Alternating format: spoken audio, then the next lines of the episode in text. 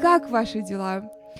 У меня сегодня в гостях одна из моих близких мне подруг и по совместительству мой проводник в мир БДСМ Вея Веспер. Сегодня мы говорим с ней о личных границах, потому что когда я окунулась в мир БДСМ, я была удивлена, и я вам об этом рассказывала в своем эпизоде с моим визитом к доминанту, которого я, как выяснилось, неправильно называла доминатором все это время. Но я помню, как я была удивлена, насколько это безопасное пространство БДСМ, когда это сделано правильно. И самое главное часть БДСМ, без чего ни одна игра, а БДСМ это по сути игра, это обмен властью, не может состояться, это обсуждение личных границ как одной, так и другой стороны. Поэтому сегодня я хотела пригласить Вею обратно на свой подкаст, чтобы она рассказала о личных границах, об активном согласии и о том, как психологию БДСМ можно переносить в личную жизнь каждого из нас. Поэтому без лишних слов я вновь представляю вам Вею Веспер. Вея Веспер, добро пожаловать в секс с Мари снова. Спасибо большое. Невероятно За... рада. А, а я-то как рада. Помимо того, что ты моя подруга в реальной жизни, ты еще стала таким для меня ментором. И сегодня я хотела с тобой поговорить на тему работы Dominatrix. Разумеется, это все равно будет прослеживаться в нашем разговоре. Но mm-hmm. основная задача сегодня это я хочу, чтобы не осталось ни у кого никаких вопросов касательно личных границ, потому что нет более профессионального человека в построении личных границ, чем Dominatrix. Да, это правда. Можешь ли ты объяснить вообще, что такое личные границы? Личные границы — это твои какие-то внутренние ощущения и убеждения о том, что с тобой можно делать другим людям, а что с тобой нельзя делать другим людям. А, что тебе нравится, чтобы с тобой делали, а что тебе не нравится, чтобы с тобой делали, скажем так. Есть вообще, ну, как бы два понятия, да, есть э, личные границы в том, ну, вот в этом понимании, да, я знаю, что мне не нравится, я знаю, что мне нравится, это как бы мои какие-то, да, убеждения, они основаны на моем чувственном опыте, а, и все. Есть еще так называемые стены, которые мы выстраиваем, а, и это немножечко другое. И я хочу сразу, наверное, скажем так, с места в карьер обсудить разницу между личными границами и стенами, которые мы выстраиваем. Потому что личные границы — это то, что мы о себе знаем, это то, что мы чувствуем, это то, что происходит с нами на интуитивном уровне, это то, что вырастает, скажем так, с нашим опытом. Оно иногда меняется, иногда не меняется, и в основном основано... Это, это то, что идет изнутри нас. То есть, например, я знаю, что я люблю мороженое, и я хочу есть мороженое, но, с другой стороны, я также знаю, что я, например, не люблю, не знаю, бургеры. И, скорее всего, я не буду их есть. Ну, просто вот мои личные границы в том, чтобы не есть бургеры. Ну да, условно. Вот. А есть стены, которые мы выстраиваем, и, и выстраивание стен основано на пережитом негативном опыте, либо страхе. То есть мы выстраиваем стены для того, чтобы уберечь себя от чего-то. И стены выстраиваются вокруг личных границ. Если наши личные границы не слишком сильные, мы выстраиваем эти стены. То есть мы чего-то, может быть, хотим, и что-то, может быть, нам нравится, и мы это чувствуем. Но из-за того, что нас кто-то в прошлом или обидел, или ранил, а, воспользовался, или мы как-то, не знаю, потеряли контроль, когда оказались в этой ситуации. Нам становится страшно, и мы выстраиваем вокруг этого стену, и этот опыт, он больше к нам не поступает. Мы не хотим о нем говорить, мы не хотим этот опыт обсуждать, возможно, мы даже не хотим его прорабатывать. Вот это, например, я и чипсы. Я их очень сильно люблю, но я знаю, что каждый раз после того, как я съедаю маленький пакетик, я себя чувствую просто очень плохо, у меня два дня болит живот, и а, мое избегание этой еды основано на страхе, а не потому что, а не на том, что я это не люблю. Вот, это вот такие топорные как бы примеры, но э, разницу важно понимать, как я считаю. То есть стены это основано на страхе, личные mm-hmm. границы основано на... На наших ощущениях. Убеждениях, ощущениях. Несколько слов о спонсоре сегодняшнего выпуска Cross Border VPN. Cross Border VPN — это первый российский VPN-сервис, предоставляющий своим клиентам индивидуальный VPN-сервер по подписке. Я уверена, что многие из вас за последние месяцы установили на свое устройство VPN, чтобы продолжать пользоваться Netflix, Инстаграмом, другими заблокированными в России сетями. Но в отличие от популярных сервисов типа ExpressVPN или NordVPN, которые предоставляют пользователям доступ к нескольким большим серверам в Европе и затем просто перераспределяют трафик, с Cross-Border VPN никто, кроме вас, не имеет доступ к вашему трафику ни при каких условиях. За что я люблю Cross-Border VPN? Во-первых, у них индивидуальный VPN-сервер, который невозможно заблокировать извне. Каждый, кто оформляет подписку на Cross-Border VPN, получает свой собственный личный сервер, адрес которого знает только он и сам сервис. Также у Cross Border VPN высочайшая скорость соединения, можно смотреть Netflix, параллельно обновлять Instagram, и все будет работать так же быстро, как без VPN. Оплатить сервис вы можете абсолютно любой российской картой, вне зависимости от платежной системы или банка. И в одну подписку входит аж 5 устройств, поэтому вы можете подключить свой смартфон, свой планшет, свой компьютер, свой второй компьютер и свой второй телефон. И с промокодом SEX слушатели моего подкаста получат скидку 25% на оформление подписки на месяц. Это S и X латиницей на скидку 25% при оформлении подписки в Cross Border VPN на один месяц. Ссылку на бот я оставлю в описании подкаста.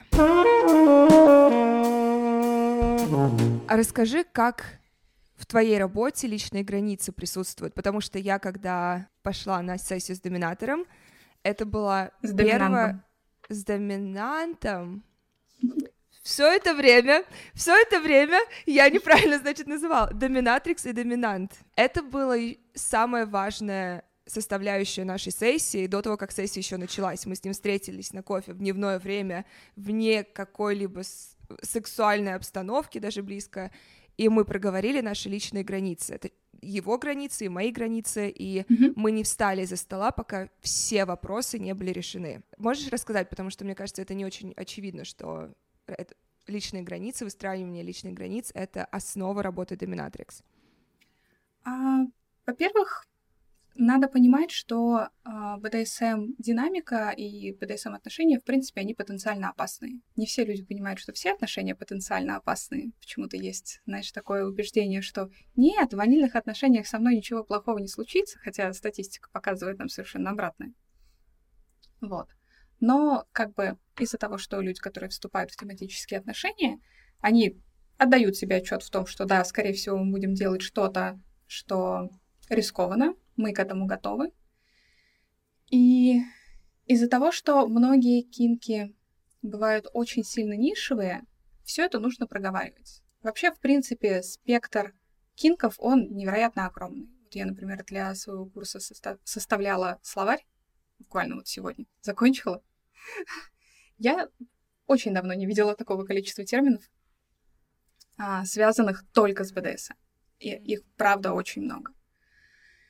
И когда ты попадаешь на добровольной основе в потенциально опасную ситуацию, тебе важно дать знать человеку, с которым ты взаимодействуешь, особенно если он доминант, где ему остановиться. Потому что доминант — это человек, который несет контроль. Это человек, который будет делать то, что ему нравится, и будет это делать с той, с той интенсивностью, с, которой ему нравится, если ты не укажешь на обратное.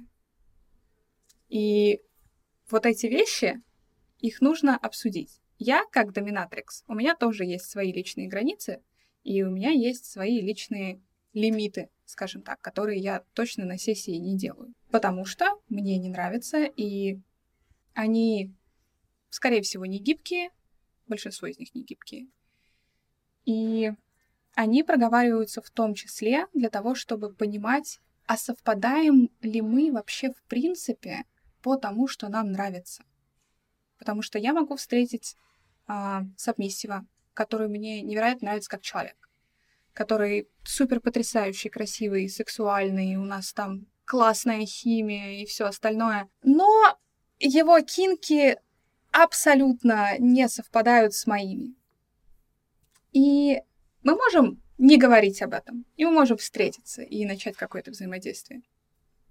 Но никто не получит удовольствия, потому что как только дело дойдет до непосредственно кинков, он будет от меня требовать того, что мне не нравится. А если я ему откажу, он будет расстроен. И я буду расстроена, потому что сессия не получилась, а нам хотелось.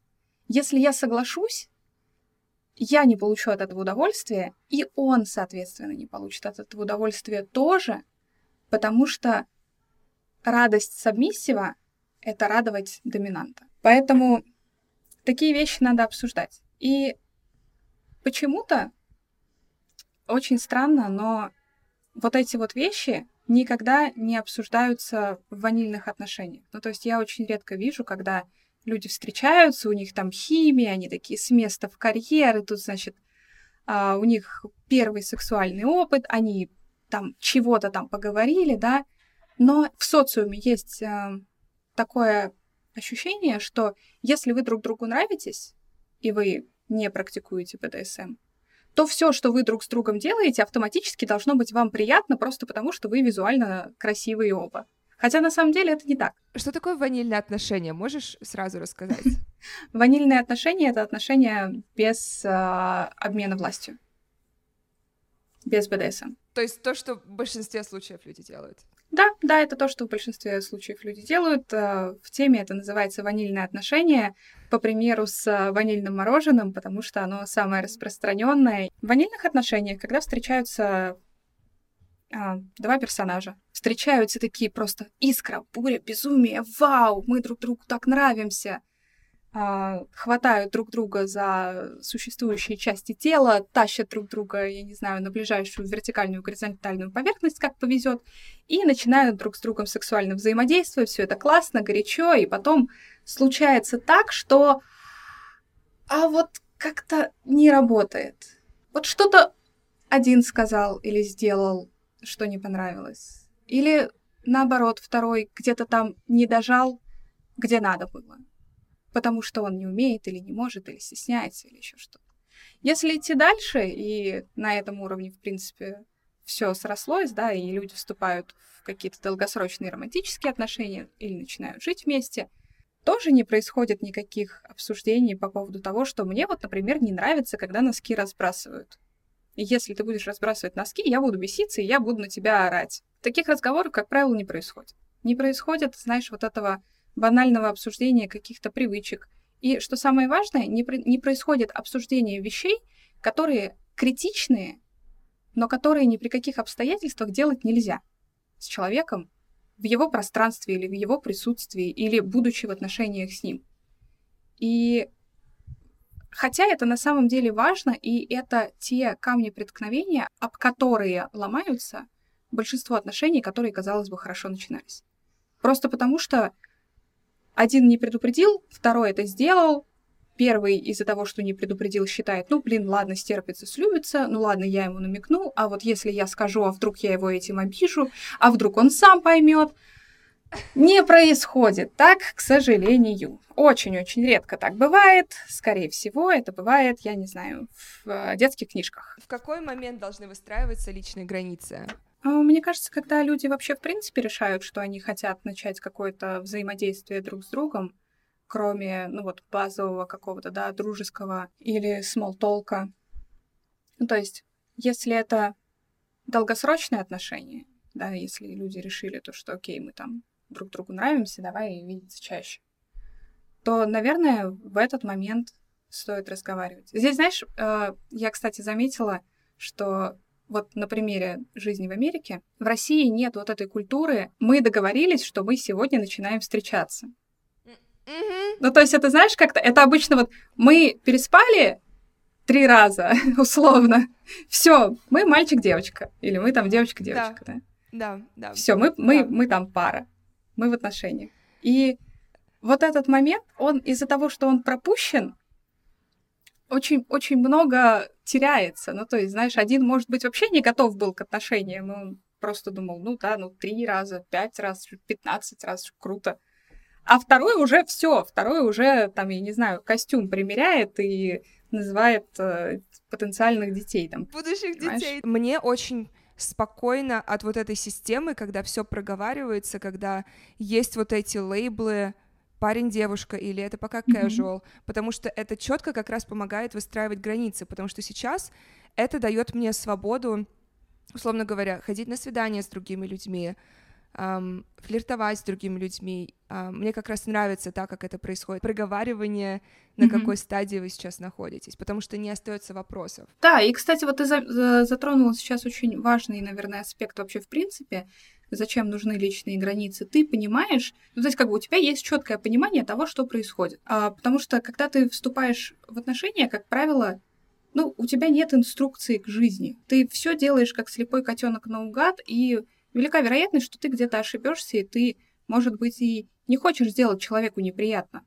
Но случайно так получается, да, мы все живые люди, мы все совершаем ошибки, и ты делаешь одну ошибку, человек на нее реагирует, ты видишь, что ему неприятно, ты пугаешься, и потом ты э, выстраиваешь дальнейшую коммуникацию с этим человеком, исходя из э, страха, из стресса, ты боишься его обидеть, ты себя как-то зажимаешь. А когда есть определенные правила, как в игре, то есть есть правила, вот это делать можно, вот это делать нельзя. Все остальное обсуждаемо. Тогда тебе как-то свободнее, спокойнее.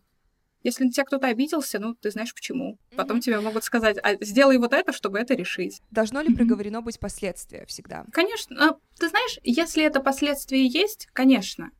Человек должен, в принципе, знать, на что он идет. В БДСМ, если мы сейчас вот берем БДСМ, да, мне очень нравятся вообще, в принципе, тематические отношения, потому что там все очень четко понятно, уже все за нас давным-давно придумали, и это круто. В БДСМ есть потрясающая, потрясающий термин, называется RAC — Risk Awareness Consensual Kink. То есть это кинки, которые совершаются при осознании всех рисков. То есть ты знаешь, что я буду делать вот это. Это потенциально опасно. У меня, скорее всего, после этого отвалится жопа. Готов ли я к тому, что у меня отвалилась жопа? Да, готов. Давай играть, класс. Либо ты можешь что-то потенциально делать, но ты не знаешь, что у тебя жопа отвалится. А потом, когда она у тебя отваливается, ты такой, типа, нихуя себе, я на это не соглашался. В принципе, в отношениях, когда ты это проговариваешь, да, если у каких-то действий есть серьезные последствия, конечно, человек имеет право о них знать, чтобы он тоже для себя понимал, а готов ли он вообще тебя как-то толкать и пытаться тебя там продвинуть. Потому что есть люди, которым нравится, может быть, чуть-чуть двигать других людей, чуть-чуть двигать их границы, подумать, ну вот, ну ты сейчас пока не готов, но я тебя вот, знаешь, как, как наставник, я тебя сейчас вот чуть-чуть в эту сторону подвину. И да, есть границы, которые действительно при определенных обстоятельствах можно подвинуть, если человек к ним готов. Если человек не может подвинуть их сам, но он тебе, как партнеру, вверяет процесс движения этих границ. То есть я боюсь что-то сделать, но если ты меня туда притащишь, и я не буду об этом знать, то мне, скорее всего, понравится. С другой стороны, есть какие-то вещи, которые ты, ты к ним не готов, и если тебя туда притащат, ты, скорее всего, среагируешь очень плохо, неприятно, или тебе будет больно, или другому человеку потом будет больно. Поэтому, конечно, все это нужно обсуждать. Я поэтому с самого начала сказала, что границы, они очень сильно разные, и они меняются всегда в зависимости от ситуации. И именно поэтому их нужно обсуждать постоянно. Ну, то есть это, в принципе, какая-то очень динамическая вещь. Я могу привести пример, что когда я была еще маленькая начинающая доминатрикс, мне очень не нравились некоторые кинки, которые просили нижние. Я вот их попробовала пару раз, я поняла, что мне не нравится, и я всем после этого отказывала. И потом а, появился один сабмиссив, с которым мы пробовали что-то совершенно другое. Мне с ним было комфортно, я ему доверяла, я знала, что ему нравится, он знал, что мне нравится, и у нас вот была такая очень классная динамика. Ну, и как бы и есть до сих пор, он до сих пор мой сабмиссив. И потом он сказал, слушай, а вот ты бы хотела это попробовать? Я говорю, ты знаешь, я пробовала, мне не понравилось. Он говорит, ну, если хочешь, давай попробуем еще раз. Потому что мне было бы интересно посмотреть, как ты это делаешь. А ты посмотришь, почему тебе это не понравилось, и мы с тобой это обсудим. И я попробовала это с ним, и я поняла, что его реакция — это был ключевой момент, почему этот кинг начал мне нравиться. Ну, то есть, это был трамплинг. Трамплинг — это когда ты встаешь Не ожидай, что мы знаем это. Да, да, да. Трамплинг это когда ты встаешь на человека, или ты прыгаешь на нем, там, или садишься на него сверху. Ну, то есть всем своим весом на него даешь. Мне никогда не нравился, ну, фигня какая-то. Я видела вот. эту секцию в порно. В основном, кстати, а, женщина и женщина. И я думала, это ли не опасно? Это ведь очень опасно может быть. Ну, все кинки потенциально опасны, а, конечно. А, тоже верно. Но тебе и... это не нравилось сначала, почему? Мне это не нравилось, потому что я не понимала, что это такое. А, наибольшая часть моего кайфа от а, вообще бытия верхней это от того, что я питаюсь реакцией других людей на то, что я делаю. Все что-то делаю, я получаю мгновенную реакцию от человека, я мгновенно вижу результат. У меня, знаешь, а, вот это вот, как это называется? Блин, забыла термин психологический. Reward system. Mm-hmm. Ну, то есть я что-то сделала, и я сразу же получила ачивку тут же. Награду, я сразу да. же пол... mm-hmm. да, да. Я сразу же получила реакцию, я вижу, что происходит, и я понимаю, как, как это менять. То есть для меня это абсолютный контроль. Когда я до этого практиковала трамплинг с другими сабмиссиями, из-за того, что, ну, то есть ты встаешь человеку на грудь полным своим э, весом. И человек ничего не может сделать, потому что ему тяжело дышать, он не может с тобой разговаривать, и, по сути, все люди, которые находятся снизу в этот момент, они молчат и пытаются продержаться как можно дольше. Реакции никакой не было, я в этот момент ничего не чувствую, я не понимаю, что, что происходит, я просто как дура стою один в поле и вообще не понимаю, что происходит. И я попробовала пару раз, потом какая-то хрень вообще. Мне не нравится. А вот этот сабмиссив, он из-за того, что знает про мою вот эту тягу к обратной связи, он, несмотря на то, что ему было тяжело дышать, он все равно со мной разговаривал, и он показывал как-то это лицом и мимикой, и я потом сказала ему, чтобы он еще мимику свою контролировал. Я говорю, так, ну-ка давай, вот, ну-ка не хмурься, улыбайся. Улыбайся. И он начал улыбаться. Ему было очень тяжело, но он это делал. И я это попробовала, думаю, классно, так, ну-ка давай-ка расскажи мне теперь, что ты чувствовал. Он мне рассказал, что он чувствовал в этот момент. Я попробовала что-то еще и пробовала разные динамики, и пробовала разное время. И все, это теперь один из моих любимых кинков, но я практикую в основном только вот с этим сабмиссивом, потому что мне невероятно нравится его реакция. И у нас доходит до того, что я могу встать на него с коробочкой клубники, и я буду стоять и есть эту клубнику и слезу с него только когда она закончится, например. А, и как бы и все, и он находится в подчиненном положении, он ничего сделать не может. Извини, клубника еще не закончилась, а я медленно ем. Страдай. Мне очень интересная тема, которая, опять же, поднималась вроде тысячу раз. Активное согласие. Что такое активное согласие? Это все, что да. Для меня э, единственное усложнение идет, когда происходит какой-нибудь дискурс по поводу того, что а, существует ложное активное согласие, да, когда человек на что-то соглашается из-за того, что и там перечень причин. То есть не потому, что он хочет, а вот почему, почему-то, почему-то. И вот это, наверное, может быть единственное усложнение, но вообще, в принципе, да, как бы активное согласие — это когда человек активно дает тебе понять, что да, я хочу, Хочешь? Хочу. Точно? Точно. Если человек сам инициирует, ну да, скорее всего, он, он хочет. И а, мне кажется, это набивает оскомину из-за того, что некоторые считают, что как-то вот, вот это обсуждение, активное согласие, оно убивает момент или убивает романтику. То, что, ну, если мы сейчас начнем обсуждать, момент будет упущен.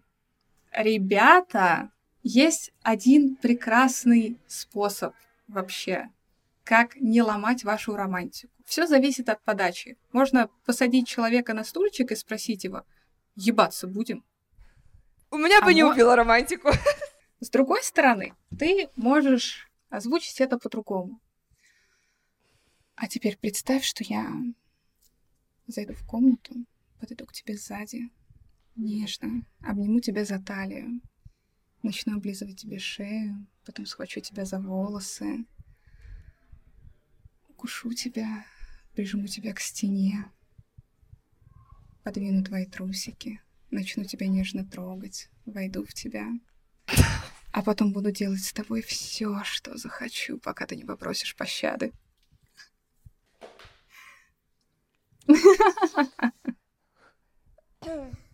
Ага. Ты можешь, да, сказать все, что ты...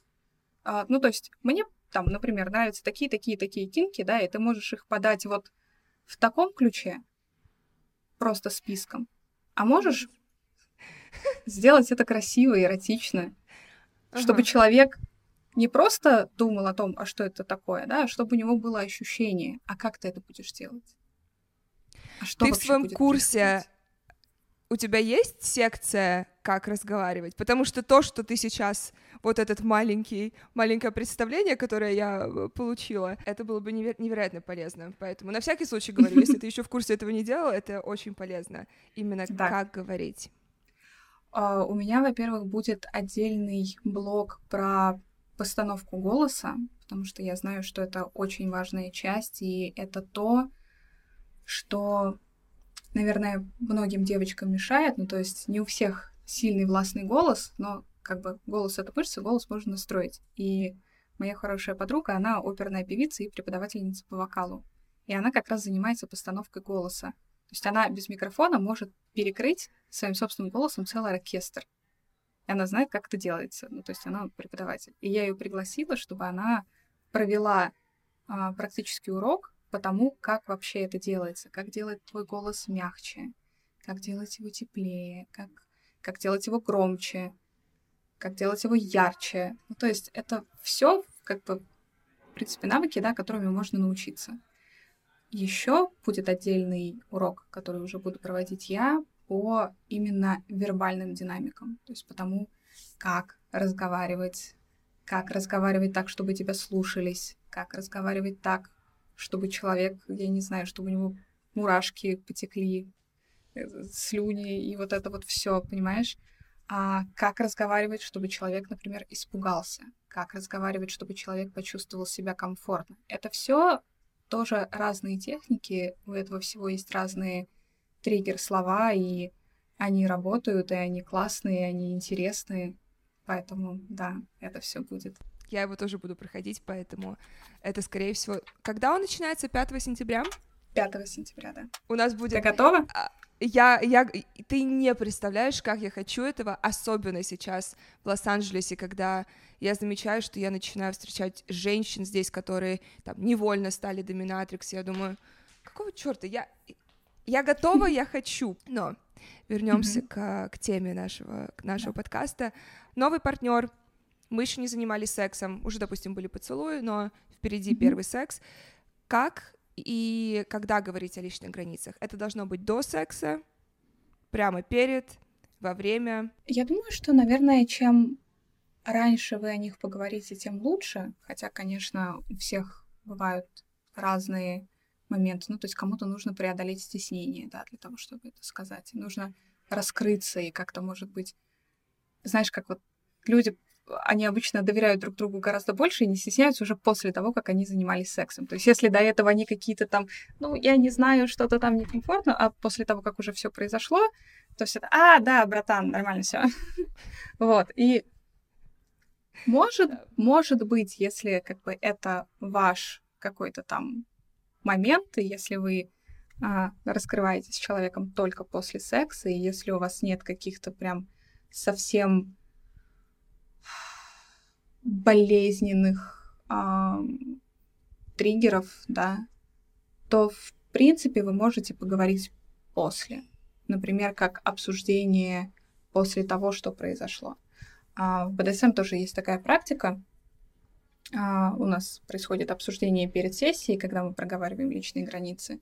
Потом проходит сессия, и потом происходит, а, скажем так, разбор полетов после, грубо говоря, когда мы смотрим, что получилось, что не получилось, что пошло не так. И можно использовать вот эту схему и сказать, ой, ты, конечно, был великолепен, но...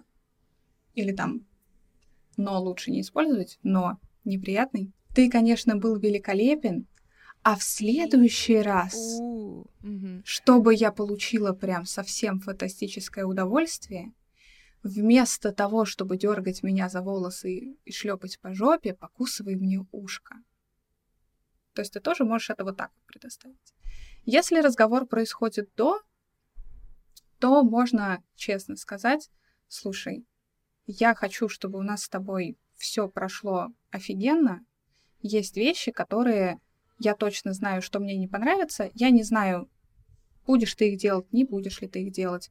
Но я считаю, что у тебя есть право о них знать, чтобы в случае чего а, мы друг другу не испортили вечер. Вот такое, такое, такое мне не нравится, а вот это, вот это, вот это я прям очень хочу. И ты предоставляешь человеку информацию, и он уже сам решает, что с ней делать. И исходя из того, как он, твой партнер, реагирует на то, что ты ему сказала, ты можешь сделать вывод о том, стоит ли вообще, в принципе, выстраивать отношения с этим человеком. Потому что, знаешь, он может покивать, например, и сказать, да, да, я все понял. А потом в процессе все равно это сделать. И здесь ты уже... У тебя не будет, знаешь, э, скажем так, у тебя не будет иллюзии по поводу того, что, ой, ну он это сделал, потому что он не знал. Нет, человек уже знает, и человек, в принципе, принял осознанное решение наплевать на то, о чем ты его предупредила. И, в принципе, если наплевательство происходит уже при первой встрече, а, стоит задуматься, нужен ли тебе вообще такой человек в твоей жизни или нет. Да, главное Есть- не впасть вот Мгм. в это мышление, что а, а, ну само, само как-то решится, а, ну он Мгм. поймет в процессе то, о чем ты говорила с- э, раньше сегодня. М-м. Смотрите, в перв... в- верьте людям в первый раз, когда они показывают вам свое лицо и свое поведение, Мгм. верьте в первый раз, потому что, скорее всего, оно не изменится. И как раз вот мне интересно, что тогда делать, если партнер не слышит тебя, если он все равно продолжает делать то, что ты просил его не делать. Останавливать его. Лучшее, что ты можешь сделать для себя, это остановить его. Личные границы нужны для того, чтобы уберечь в первую очередь себя. То есть это одна, наверное, из тех немногих вещей, которые в процессе взаимодействия с другими людьми ты делаешь только для себя. Ты просто используешь коммуникацию для того, чтобы дать другим людям понять. Но ты это делаешь не для них. И вербализацию своих личных границ ты используешь не для других людей, а для себя. Для того, чтобы тебе было приятно, для того, чтобы позаботиться о себе в первую очередь. Потому что другой человек, скорее всего, не будет о тебе заботиться. Каждый человек эгоист, нравится нам это или нет. И он будет делать то, что в первую очередь удобно ему. И если он делает то, что удобно ему, наступая тебе на горло, подумай, зачем этот человек в твоей жизни. Если есть что-то более, как ты считаешь, важное, чем ты и твое уважение к себе, и уважение этого человека к тебе, ну, да, наверное, это того стоит. Но вопрос этот задать себе все равно нужно. Всегда нужно спрашивать себя, а стоит ли вообще вот этот вот мой дискомфорт того, что человек на меня обидится. И у меня такое тоже бывает, что у меня, например, есть вещи, которые я не делаю, просто потому что они мне неприятны. Но если я знаю, что сделав это, а, человек очень... Если я это сделаю, другой человек очень сильно обрадуется, и я понимаю, что если я это сделаю, от меня не убудет, то, в принципе, как бы я готова. И я понимаю, что тот дискомфорт и то неудобство, которое я испытаю, оно, ну, очень минимально по сравнению с тем, что человек в итоге после этого получит. И это тот вопрос, который я задаю себе. Если я что-то очень сильно не хочу делать, но я знаю, что потенциально мне это принесет деньги, или потенциально я стану сильнее. Поэтому всегда задавайте себе вопрос, а стоит ли мой дискомфорт того, что происходит. Я принимаю решение, и отда- отдаю ли я себе вообще отчет в принципе, почему я это делаю. Я это делаю, потому что я этого хочу или потому что кто-то другой меня попросил. Когда, например, мы делаем что-то а, из-за того, что нами манипулируют. То есть мы не можем по какой-то причине сказать нет. И поэтому мы говорим да. И вот это, например, является ложным согласием.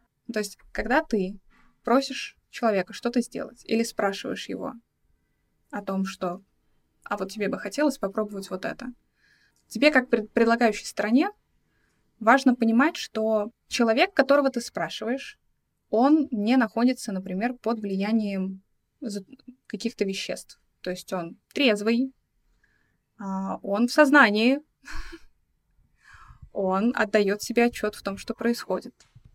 Между вами нет манипулирующей динамики. То есть, например, этот человек не находится в зависимом положении от тебя.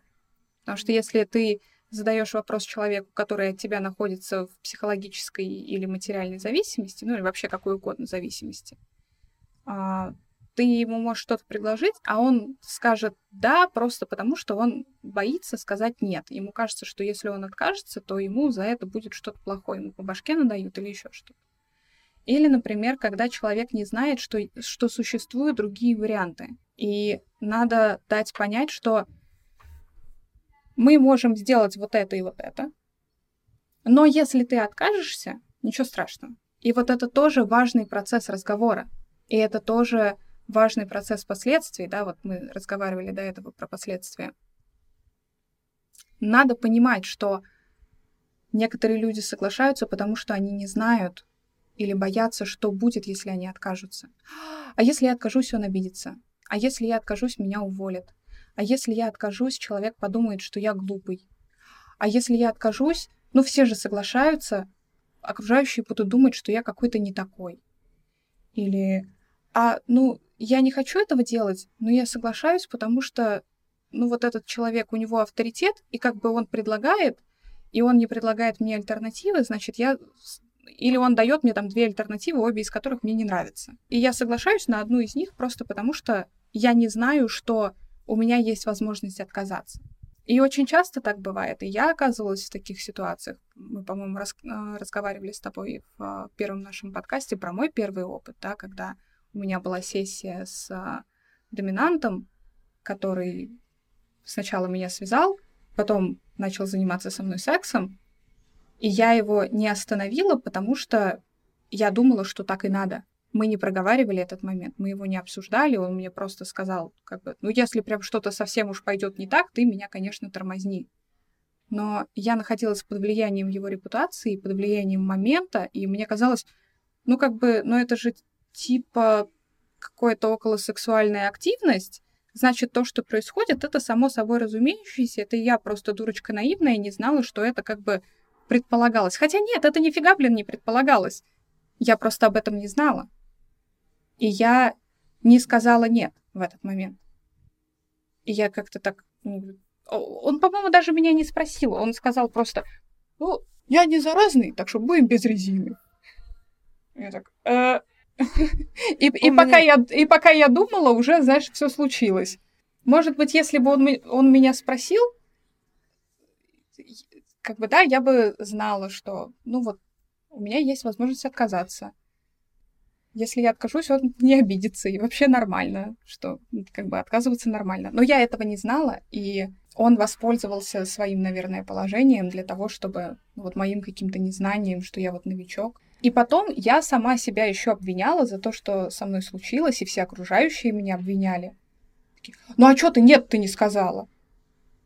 Ну ты шлюха, сама хотела. Ну да, наверное, наверное, я шлюха, наверное, я сама хотела. У меня же был рот, надо было сказать а я вот не сказала. И, я обвиняла себя за это очень долго, и обвиняла за то, что мне было неприятно, потому что, ну как это так, это же, наверное, наверное, так надо было сделать, наверное, надо было согласиться, или, наверное, надо было отказаться, понимаешь? И вот это был мой травматичный момент. У меня просто все кипит внутри, но ты сказала потрясающую фразу, находилась под влиянием репутации. Мне кажется, очень многие не понимают, насколько ты можешь быть, чувствовать себя слабым и замороженным, mm-hmm. когда перед тобой человек, которому ты доверяешь, доверяешь его репутации, потому что все знают, что он хороший человек, все знают, что mm-hmm. он умный, мудрый и так далее, и ты просто даже не то, что соглашаешься, ты просто не даешь этому остановиться. И даже учитывая, что ты, может быть, в какой-то момент сказала на это да, это не являлось активным согласием. У меня бывает такое, ну, наверное, не в реальной жизни, но я очень люблю играть в компьютерные игры. Вот я иногда играю в Лигу Легенд, и там тебе дают, ну, там, условно, 20 секунд, чтобы выбрать чемпиона, за которого ты будешь играть. И если чемпиона, за которого я хотела играть, кто-то выбрал, у меня есть 20 секунд, чтобы принять решение из всех остальных опций, которые мне не нравятся. И я вот под влиянием вот этого вот времени, которое у меня осталось, очень часто при, принимаю решение неправильно. То есть я тыкаю уже куда-то, потому что я понимаю то, что все, сейчас вот если я никого не выберу, меня выкинут из игры. И я там выбираю уже хоть что-то, и потом как бы deal with consequences, грубо говоря. Но из-за того, что не было, не существует опции которая мне нужна, и меня еще там подталкивают, да, мне там говорят, ну все, все, все, давай, мы уже, мы уже делаем, мы уже делаем, давай, ты с нами или нет. И бывает, да, что ты соглашаешься на что-то, чего ты не хочешь, потому что ты думаешь, ну блин, блин, блин, все же в таком ажиотаже находятся. Сейчас вот если я откажусь, я, наверное, что-то пропущу. Да нифига ты не пропустишь, успокойся, жизнь большая. Вот. Это такая прекрасная аналогия. Я не думала, что возможно провести аналогию между Лигой Легенд и сексом, но ты это сделала. Так как ты сейчас в Нью-Йорке, в Нью-Йорке невозможно записывать тихо, ты сняла сейчас гейминг в комнату. Мне просто стало интересно, был ли у тебя когда-то была ли фантазия твоего домина... э, сабмиссива или твоя фантазия, что вы как-то воплощали что-то связанное с компьютерными играми? А, один из моих сабмиссивов, который приезжает ко мне на следующей неделе. Ну, во-первых, мы с ним приходили уже сюда играть. Вне сессии просто поиграть? Да, да, просто поиграть. Вот. А он снова приезжает ко мне на следующей неделе, и он за месяц сказал мне то, что «а давай снова пойдем в этот геймрум, и, и я буду, э, не знаю, там сидеть, или ты будешь сидеть на мне, мы с тобой запремся в этой комнате, и ты, и ты будешь играть, и, и там, я не знаю, если что-нибудь у тебя будет не получаться, например, тебя там убили внезапно, ты можешь меня за это наказывать.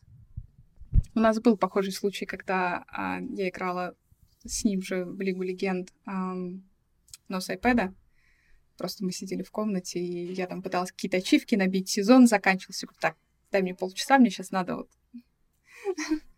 И я сидела играла, и я пригласила его в игру, он никогда не играл, он дико тупил, и каждый раз, когда он тупил, из-за того, что сидел рядом со мной, я его пинала постоянно. Да, пидорас, как ты вообще... Руки из жопы растут! Не помогаешь мне вообще. Вот, и ему это, ему это понравилось. Ты просто создала жизнь своей мечты. Ну да. Но это как раз доказывает, что мир БДСМ — это буквально мир, который ты сам себе придумываешь, что это... Я уже не знаю, когда последний раз я вообще видела вот эти классические, условно говоря, данжины с, а, а, со всеми этими плетками. Мне кажется, все настолько интереснее и все так mm-hmm. давно прогрессировало, и поэтому мне в этот мир так хочется теперь попасть. Ты знаешь, наверное, да, самое классное и что, наверное, изначально привлекало меня и, наверное, до сих пор привлекает многих, и почему мне этот мир кажется комфортным, что, во-первых, ты можешь на сто процентов быть собой, либо ты можешь быть кем угодно другим, и никто не будет считать это странным. И ты можешь любить все, что угодно. Найдется человек, который любит то же самое, который будет готов с тобой взаимодействовать. Ты можешь монетизировать в этом мире все, что угодно. Когда я сегодня составляла словарь, я увидела некоторые новые для себя кинки, и такая просто, а, то есть вот это людям тоже нравится, да? Век живи, век учись. Я уже сколько? 10 лет занимаюсь этим профессионально, и уже ну, 15 лет ну, в общей сложности. Есть вот этот стереотип о том, что все должно быть кожа латекс, там вот это все грубые ботинки, доминатрикс должна быть под 2 метра. Потом появилась новая волна, в которую попала я. Это когда доминатрикс это такие роскошные телки на Феррари, знаешь, и вот это вот все там дорогие подарки, финдом, тебе постоянно дарят картье, мне постоянно дарят картье. Я так хочу себе, я так хочу вот. финдомом быть, да. Да, но, опять же, это не значит, что для того, чтобы быть, например, успешным в работе или вообще в БДСМ в принципе, тебе нужны вот эти все атрибуты. Я спокойно прихожу на сессию в джинсах и футболке, если мне так комфортно. Я знаю девочек и мальчиков, которые выглядят как угодно. И меня девочки постоянно спрашивают, а вот если у меня нетипичная внешность, да у тебя не должна быть типичная внешность. Чем более ты необычный, тем лучше. Чем больше ты аутентичный, тем лучше.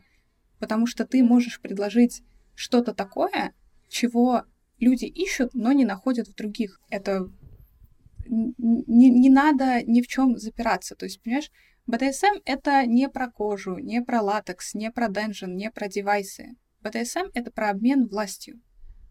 Ты можешь успешно практиковать на старом бабушкином диване, если ты умеешь это делать. Ты можешь, не знаю, заставить человека не двигаться, просто держать его руки своими руками и создать его, у него в голове иллюзию, что он там скован и сидит в клетке. А я постоянно шучу о том, что я сама себе денжен. Мне не нужны девайсы для того, чтобы сделать человеку приятно или неприятно, для того, чтобы поставить кого-то в какое-то, не знаю, неудобное физическое положение. То есть я могу человека, не знаю, держать ногой и при этом, не знаю, там что-то делать с ним руками. То есть мне для этого достаточно своего тела. Неважно, как я одета, неважно, как я выгляжу. Я бы хотела сказать, что чем больше вы будете стараться быть похожими на всех остальных, тем дальше вы будете себя отдалять от, во-первых, своей сущности, от своей миссии и mm-hmm. от успешной своей жизни. И тем вы дальше себя будете отдалять от того, что на самом деле все ищут, вот этого уникального mm-hmm. человека. Вея, расскажи, пожалуйста, про свой курс.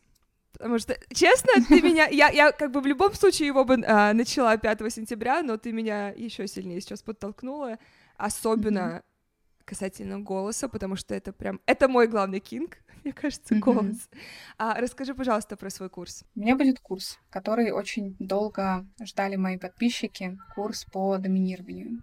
А, он состоит из трех уровней. То есть это уровень для начинающих, уровень для продолжающих и уровень для тех, кто хочет стать профессионалом.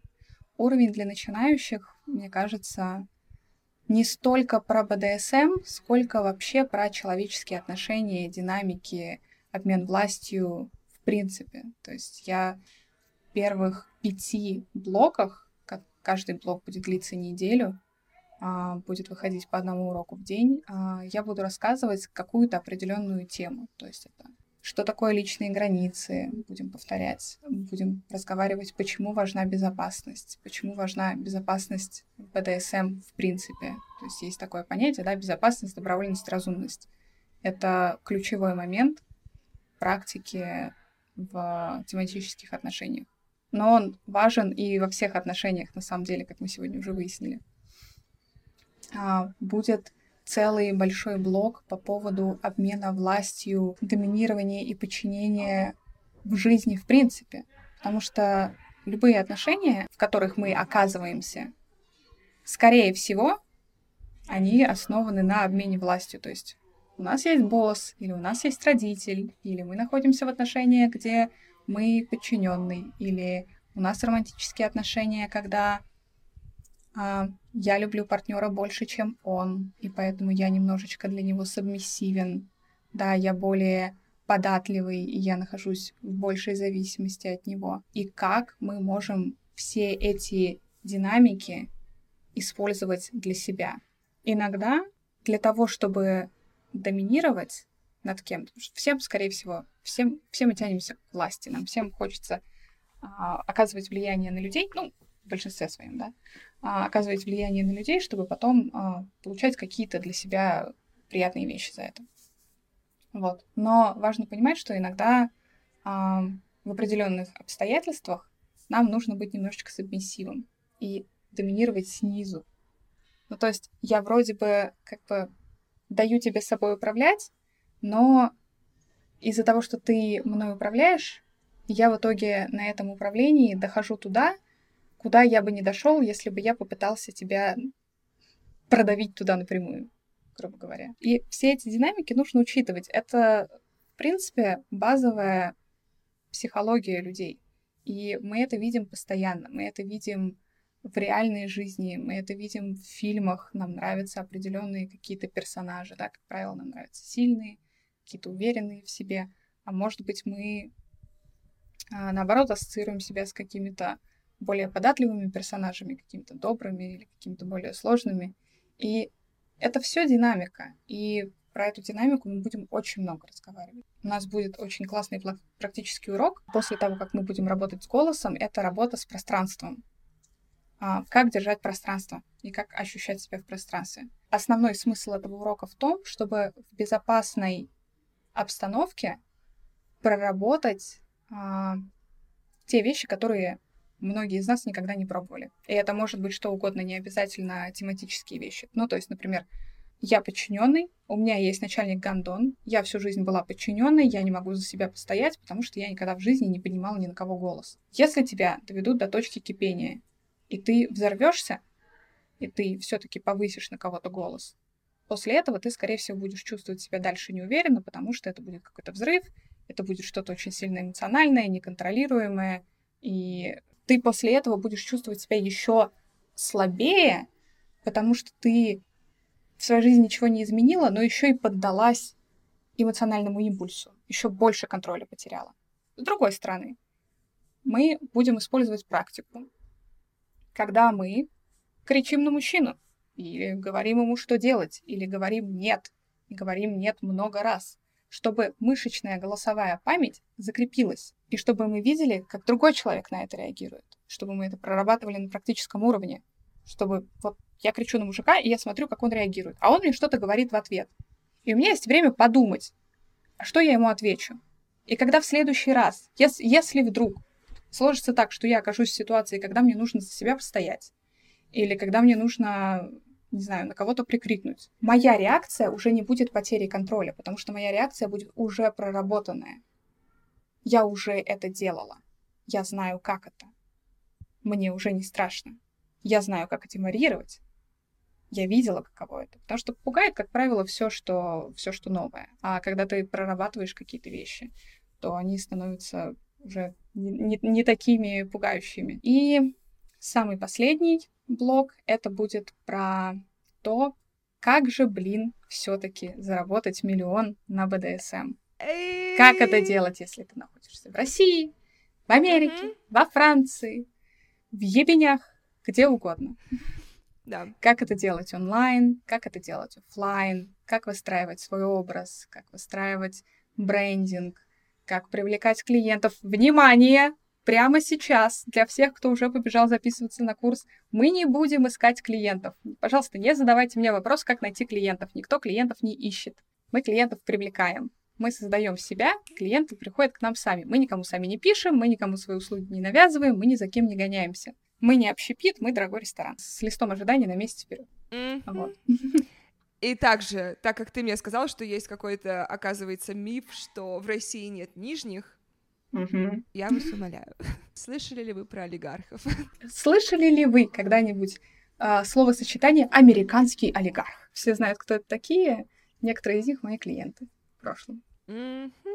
Но, опять же, кстати, надо понимать, что на самом деле э, дело не только в русских олигархах. То есть это тоже стереотип, что БДСМ практикуют только очень богатые люди, потому что они жиру бесятся. Как правило, БДСМ практикуют богатые мужчины и женщины, потому что у них есть деньги, потому что это все-таки очень дорого.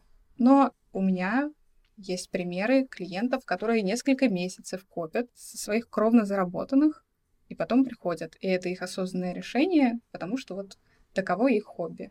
Приходить к доминатрикс и отдать ей свои сбережения. Понимаешь, кто-то, я не знаю, в отпуск ездит, кто-то на лыжах катается, кто-то с акулами плавает, кто-то ходит к доминатрикс. Поэтому БДСМ нравится всем, клиенты есть во всех сферах, пределов здесь нет, всему этому можно научиться. Вы можете пройти курс от начала до конца, то есть э, Весь он длится 7 недель. Вы за 7 недель можете от нуля дойти до профессионала, который сможет зарабатывать по полтора миллиона. За 6 недель вы станете очень крутым а, тематиком, который будет очень круто во всем разбираться.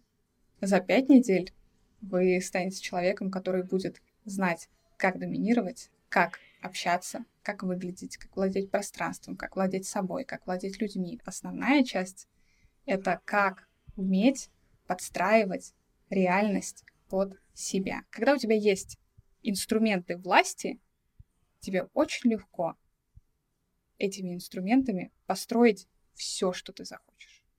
И вот это, наверное, самое главное. Вау, вау. Как найти этот сайт с курсом? А, сайт с курсом называется themistressclass.zenclass.ru Я оставлю ссылку внизу.